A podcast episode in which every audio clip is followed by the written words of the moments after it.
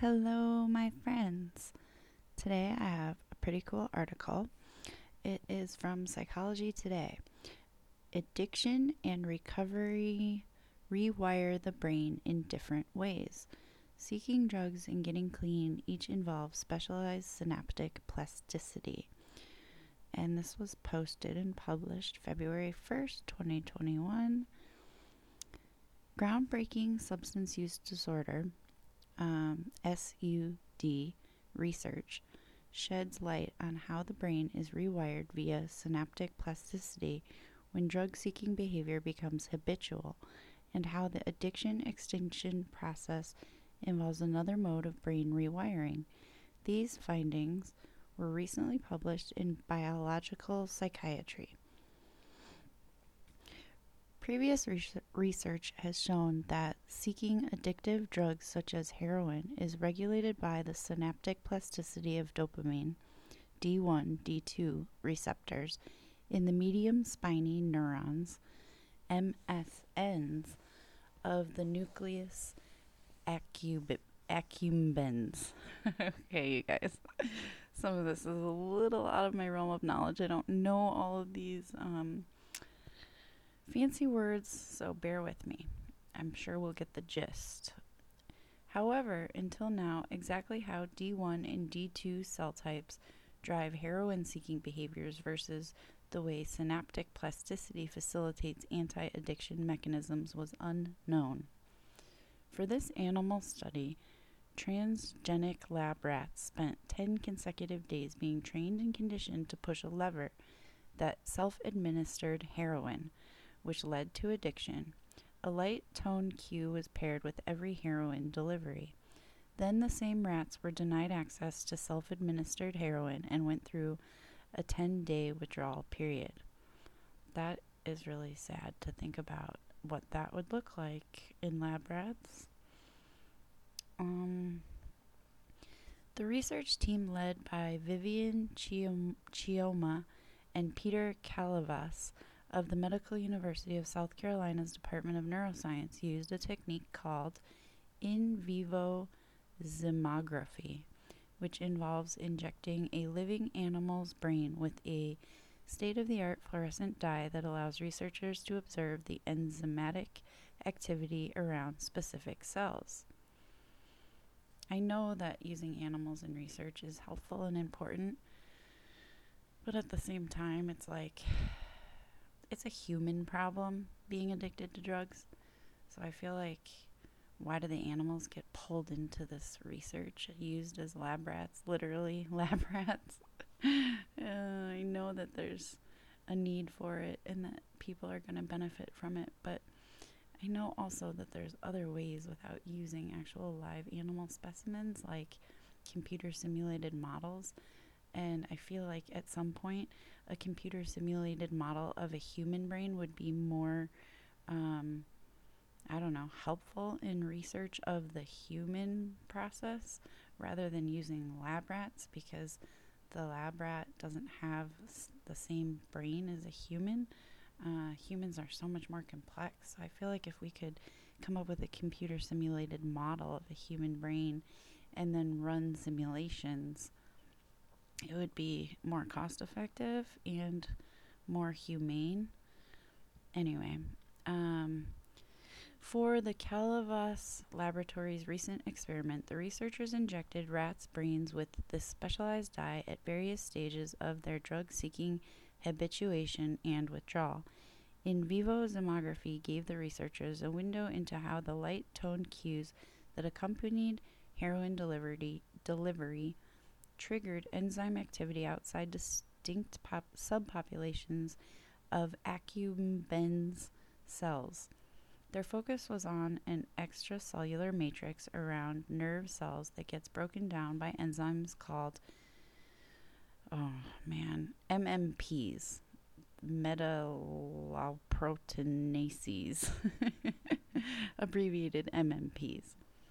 According to a January 26 news release, the researchers found that the extracellular environment, not just a neuronal interfaces, contribute to addiction plasticity, and that distinct enzymes working at D1 and D2 type MSNs underlie drug seeking and extinction behaviors.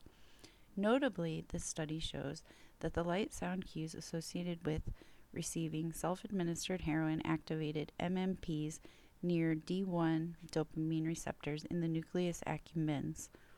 This enzyme activity promoted synaptic plasticity in cells associated with addiction and substance use disorders. On the flip side, during the extinction phase of the experiment, extracellular MMP activity modulated around neighboring D2 dopamine receptors in the nucleus accumbens. This appeared to trigger synaptic changes that protected against conditioned drug seeking cues.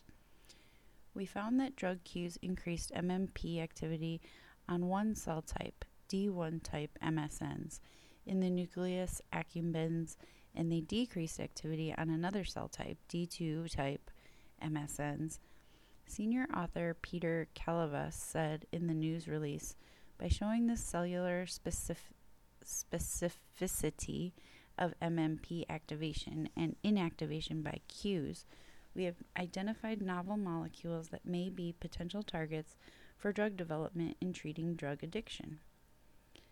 Our work investigating cell type specific synaptic neuroadaptations in the nucleus accumbens provides evidence of novel advances in our understanding of tetrapartite synaptic activity during heroin seeking. First author Vivian Chioma added, this research demonstrates how integration of components of the tetrapartite synapse regulates specific addiction phenotypes. Wow, that was pretty short and sweet.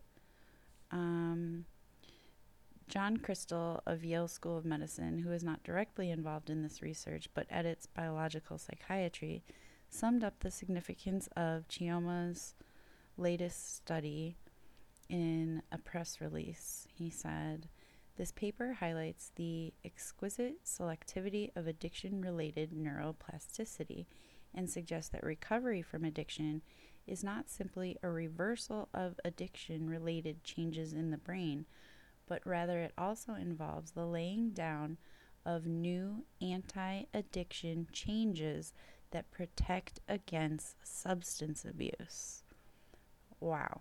Okay, so there we have it. I guess we could have just skipped that confusing article and read that little tiny paragraph at the end to explain in layman's terms what this actually means.